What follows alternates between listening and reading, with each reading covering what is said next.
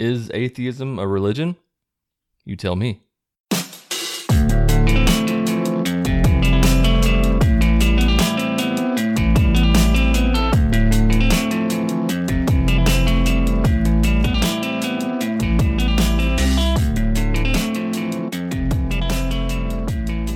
What's up, non-believers, doubters, and skeptics? Welcome back to Jesus Unfollower, the podcast. I'm your host, Kevin Crow. Same as every week. Same dude. Same podcast. One-man show. Although that, that might be changing pretty soon because I, I want to start having some guests on here, but after only after I move, which is a royal pain in the ass. I'm in the process of moving right now. If you're watching on YouTube, you can see that my Patriots sign behind me is now gone. It is packed up, along with just about everything else in here. Um, I'm moving very soon. It's gonna be, gonna be good for me. Get moving to a city that I like more. It's gonna be a lot less square footage, which isn't great, but it's, you know what? That means less to clean. I don't have as much stuff to clean up, and that's always a good thing. If you're an atheist listening to this, then you've probably heard people say that atheism is a religion. You've probably heard Christians say that as like a refute to atheism, or when they're engaging with an atheist, they'll say things like, look at all the people that atheism contains. It's got to be a religion. It's organized. You you all believe the same things. And they try to put atheism in the same class as religion. But I'm going to tell you why I say it's not a religion. Webster's Dictionary defines religion as the service and worship of God or the supernatural. There are a couple other uh, definitions, but they all have something to do with God or the supernatural. And that's not what atheism is. Atheism is simply the lack of a belief in God. And the reason that atheists are not part of a religion, atheism is not a religion, is because we don't have leaders, we don't have dogma, we don't have a particular set of rules to follow, we don't have members, we don't uh, take offerings as, you know, tax-free offerings as part of the church. It's it's not a collective body. The difference between religion and atheism is there are atheists who will call other atheists out on their bullshit. Somebody might rattle something off and we'll just say, no, that's not correct. It's not like this hierarchy where there's the top atheist and he's like the Pope or some shit. It's it's not like that.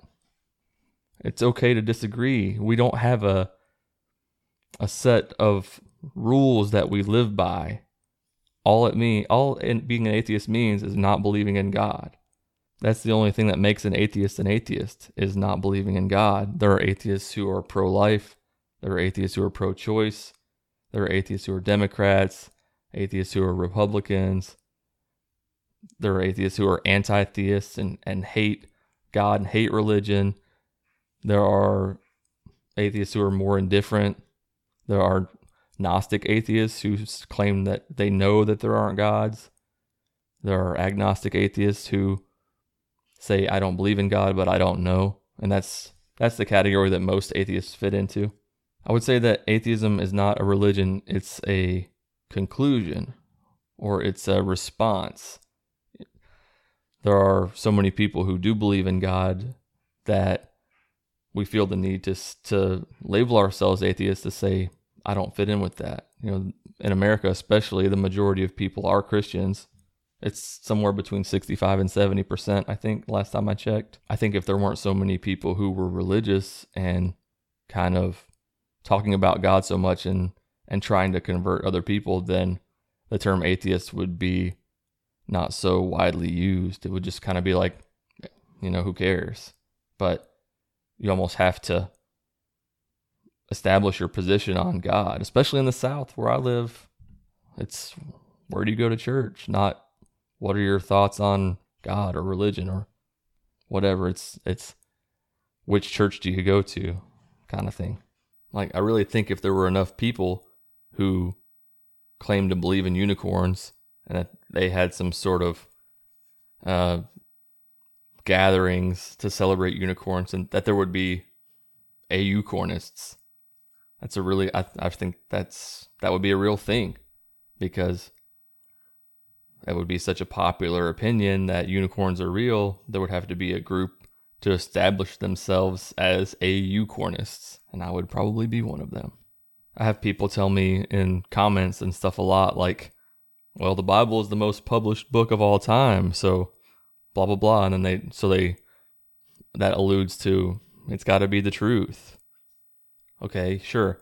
Yeah, there have been, what, four or five billion copies of the Bible printed out. There's four hundred million copies of Harry Potter.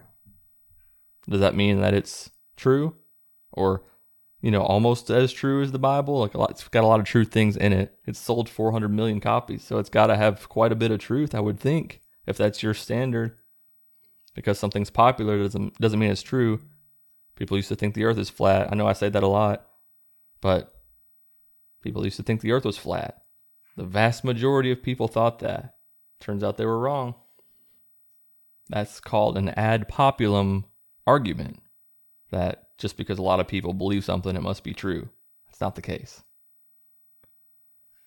There are, I mean, even if you want to go a step further, there's a little over two billion Christians in the world.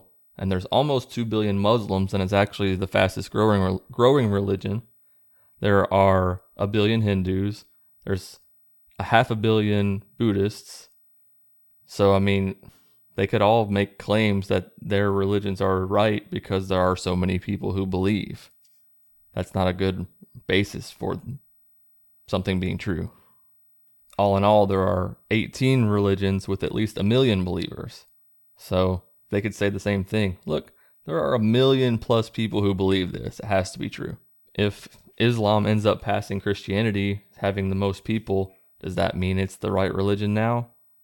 Like, it's a, it's a race. As soon as they pass, then, whoop, Islam must be correct, because they have now passed surpassed Christianity, and it's a popularity contest. The problem with having an account on Instagram or TikTok or whatever dedicated to religion, dedicated to leaving Christianity, is you get a lot of Christians in your comments who either try to convert you, or they want to tell you that you're wrong and how you're wrong. And it gets, it can be a little bit annoying. It can be a little taxing sometimes, but it also can be hilarious. So I got a comment today. So this comment on one of my videos says, literally it says in the Bible that coronavirus is because he wants everyone to fall in him instead of worldly things. Look at Second Chronicles. Literally it says in the Bible, coronavirus is what they put. To which I replied, it actually says coronavirus in the Bible? If not, I'm not sure you know what literally means. Also, I saw this awesome thing on Twitter. It's a movie that I have to watch, and I hope that you'll watch it too. I would fucking love to have a discussion on this. It's a movie called Assassin thirty-three A D, and let me read you the plot. After young geniuses create time travel, they find that radical extremists are using it to send assassins back in time to kill Jesus. I mean, is this going to be like a John Wick, Jesus John Wick, where he's just taking on time travelers with machine guns? Because that would be awesome. Where I found out about this movie was on Twitter. This lady tweeted out, Laura Robinson tweeted out, there's a deadly serious Christian action movie about Muslims who invent time travel so they can go back in time and kill Jesus so he can't die for our sins. And of course my husband bought it because he's an actual monster. I'm going to read a couple more of her tweets because they're funny. She's like tweeting as she's watching this movie. She says, uh, see, she's a Christian. Her husband just has converted as an adult. And she said, as an adult convert to Christianity, my husband has never run in the circles where this movie would be considered a great movie. I have. We are experiencing experiencing this film very differently. And then she puts, U S Marshals just mowed down the disciples with a machine gun. I'm not making this up. This just sounds way too interesting to me to not watch, and I hope that you'll watch it with me and we can discuss that soon. I'm, I'm gonna make a post on Instagram after I watch it. I'm going to keep the episode kind of brief today because I have to finish packing. I'm still not done with that, and the move is sneaking upon me, so I'm going to jump off here and get back to that. Until next time, let logic and reason guide the way. Peace out.